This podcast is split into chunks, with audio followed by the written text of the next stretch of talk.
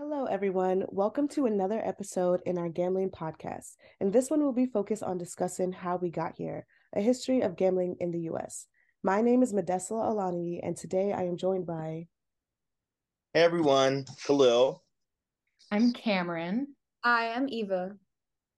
When holding conversations dedicated to harm minimization and raising awareness about current ga- gambling practices among young adults, it's important to look at the history of criminalization of gambling and its origin in the United States. Today, we'll be diving into sections Numbers in Gambling, Gambling in the US, Modern Gambling, and within each of these sections, we'll take a deep dive and consider how we got to where we are today. So, what are some questions we are trying to answer today? Um, one big question for me is how the American gambling system was formed. For me, I was wondering who was impacted most heavily by its criminalization, and also why did the government legalize the game in the first place? Also, I'm interested in what the difference between numbers, policy, and state lottery games are.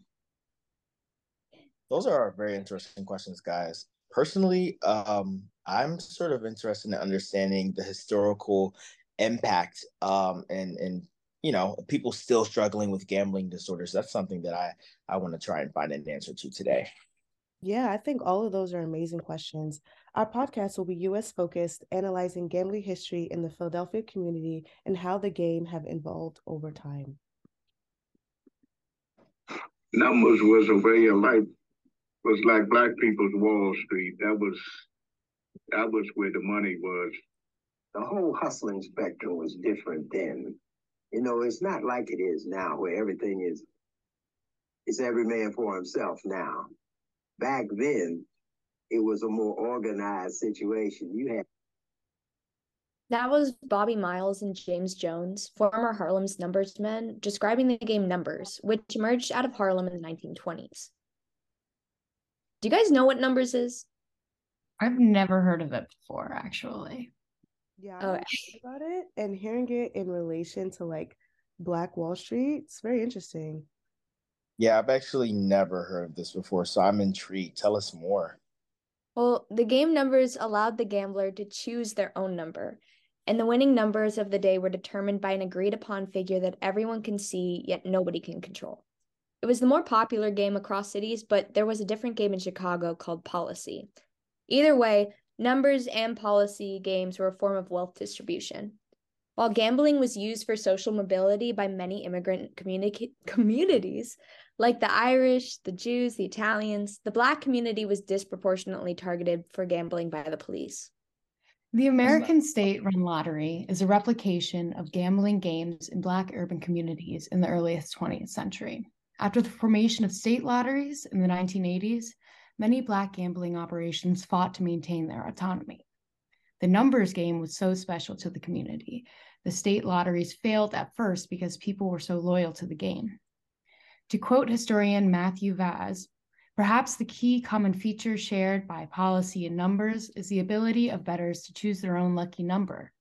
In contrast, early state lotteries of the 1960s and 70s offer only raffle style tickets with no possibilities for bettors to use their children's birthdays, numbers that appeared on the hymnal in church, or the content of their dreams in picking a lucky number. Um, 516, my anniversary date. This number, 9337, that's Charles' last four digits of his cell phone number. So everything pretty much means something. This 910, if you look in dream books, is supposed to play for Gloria. So that's my name.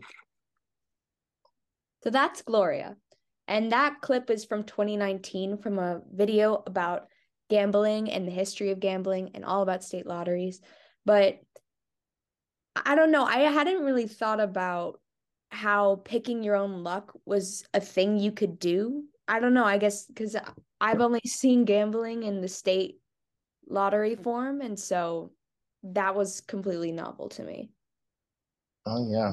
Um, I mean, I have family and friends who play numbers that like pop up and come to them in dreams, or like they see like over and over again.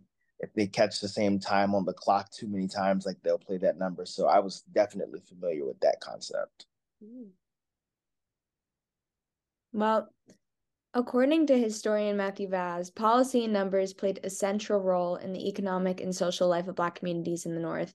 Both games spawned vast networks of police and political corruption in their respective cities, and the customers of both games were eventually targeted by state lotteries. That's interesting, but the origin of gambling in the U.S. dates back to the country's foundation.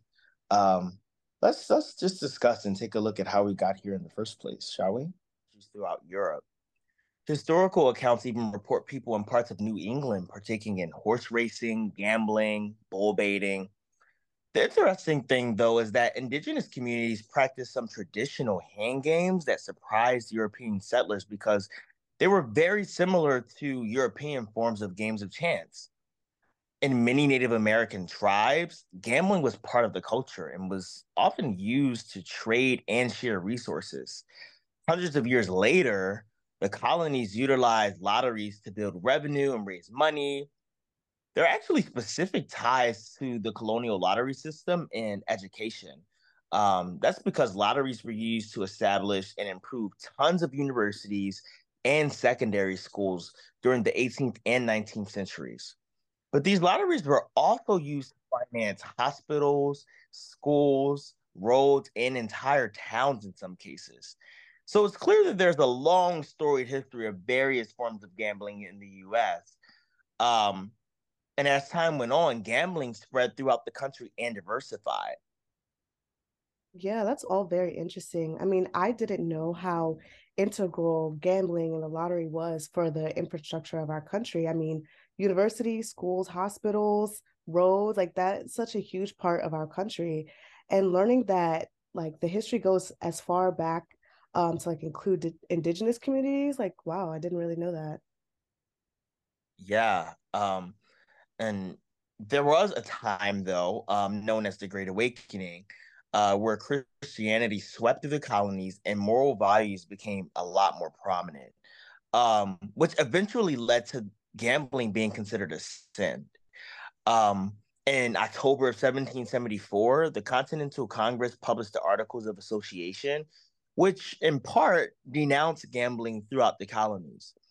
Public opinion towards gambling began to run sour, and many colonies even passed laws prohibiting and regulating gambling. So, gambling was widespread before this religious movement. Yeah, gambling was, was super widespread before the religious uh, movement.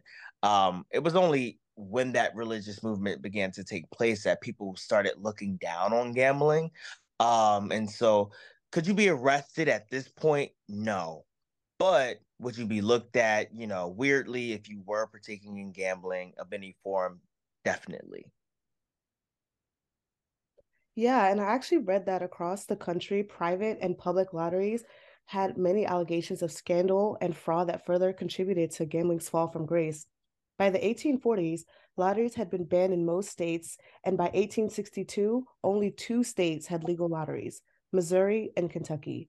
But the ban didn't last long, as after the Civil War, the country needed funds to pull it out of economic disaster. Following this, French settlers brought table games such as roulette to the Americas, which had a long lasting impact on gambling culture. During the 19th century, the Mississippi riverboats emerged as a popular destination for wealthy farmers and businessmen to indulge in various forms of gambling, including sports betting and table games. However, even this was controversial. Yeah, and uh, fast forward to the 1920s, gambling was prohibited along with alcohol across the entire country, with the exception of Nevada. Um, it was shortly after that that a new form of gambling emerged that would change the face of the industry forever the casino. The legalization of gambling in Nevada in 1931 led to the rise of Las Vegas as the gambling capital of the world. And casinos offered a variety of games from slot machines to blackjack and became a destination for tourists around the world. Over the next few decades, the gambling industry continued to expand, with new casinos opening up in other states like New Jersey and Mississippi. The rise of the internet in the 1990s led to a new era of online gambling, allowing people to play their favorite games from the comfort of their own homes. Online gambling is something we'll come back to. Yeah, I think this is also interesting, guys. Um, that briefly covers the history of gambling in the U.S. and um, today is such a normal integrated part of our of our culture um, though it's seen in like a very very negative light. When you guys think about a symbol of modern gambling what do you typically think about? I think about slot machines. Right. Slot machines are arguably the most notable form of gambling today. Um, but how did this come to be true so the first slot machine was invented in 1891 by Sittman and Pitt in Brooklyn, New York. The machine was a precursor to the modern slot machine, consisting of only five drums with 50 card faces. Players would insert a nickel and pull a lever to spin the drums, with payouts for matching poker hands. However, there was no direct payout mechanism. Instead, winnings were often given out in the form of free drinks or cigars. In 1895, Charles Fay, a mechanic from San Francisco, created the first modern slot machine, called the Liberty Bell. The machine had three reels with five symbols, including horseshoes, diamonds, spades, hearts, and a Liberty Bell. Fay's machine was the first to feature an automatic payout mechanism, which made it easier to receive winnings.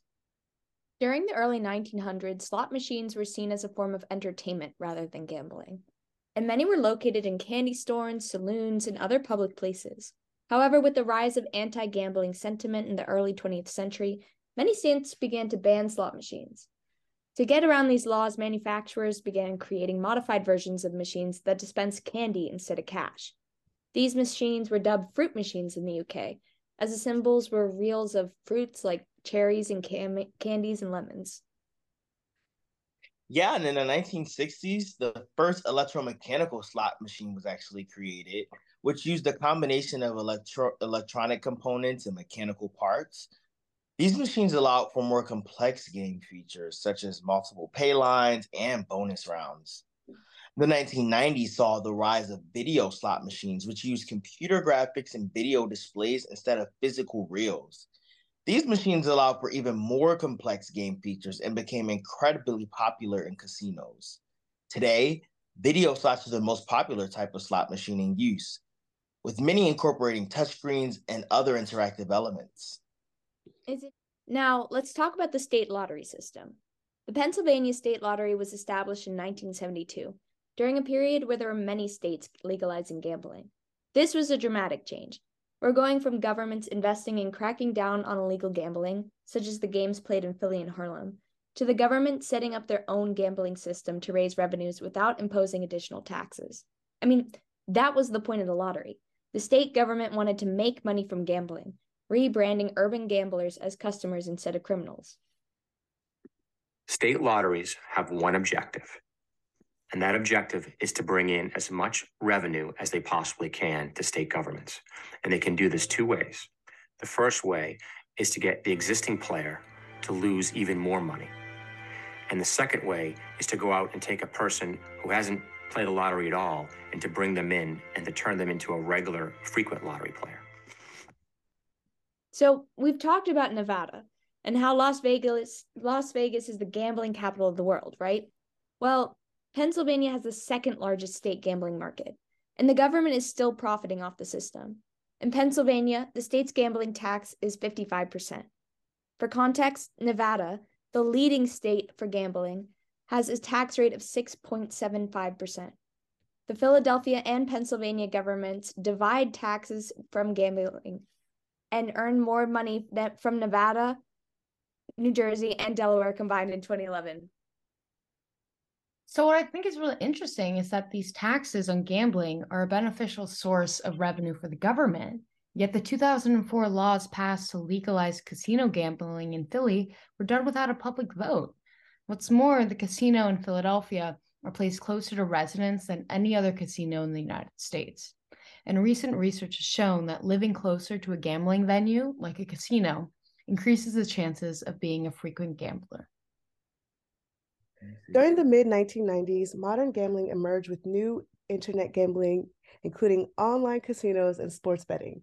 In online casinos, games consisted of jackpots, themed slot machines, and even had multiplayer games.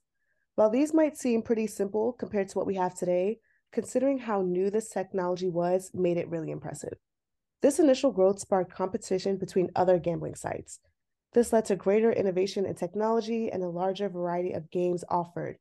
However, people at this time were still skeptical about online gambling, questioning how trustful it was. Since then, online sports betting ensued shortly after because of popularity. Live betting became available in 2002, and sports betting shortly became as competitive as online casinos. Because of this competition, betting sites began to offer cashback bonuses. Yeah, but sports betting is not legal in all states. Around 20% of states have not legalized it, actually. In 2018, the Supreme Court made a ruling in favor of sports betting and struck down the 1992 federal law against it. In response, many states like Connecticut, Mississippi, and even Pennsylvania have legalized sports betting.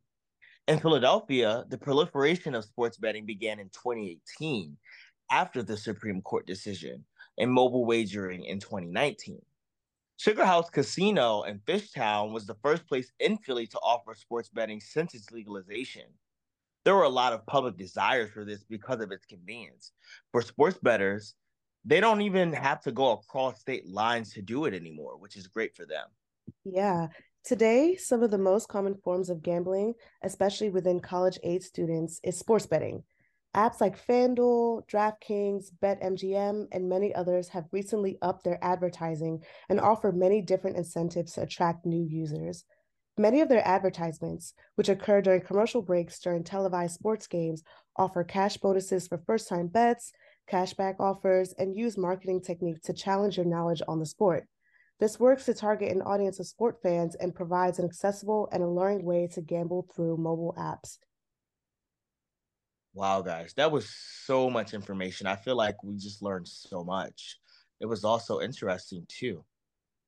I totally agree. I feel like now I finally have a really good foundation on gambling in the US. And also, I think it'll help us understand how gambling affects young adults in Philly today. I'm so glad to hear that everyone found the information we learned today interesting. That will conclude today's episode, and we thank you all for tuning in. We hope that you have learned something about the history of gambling in the US. Once again, thank you for joining us.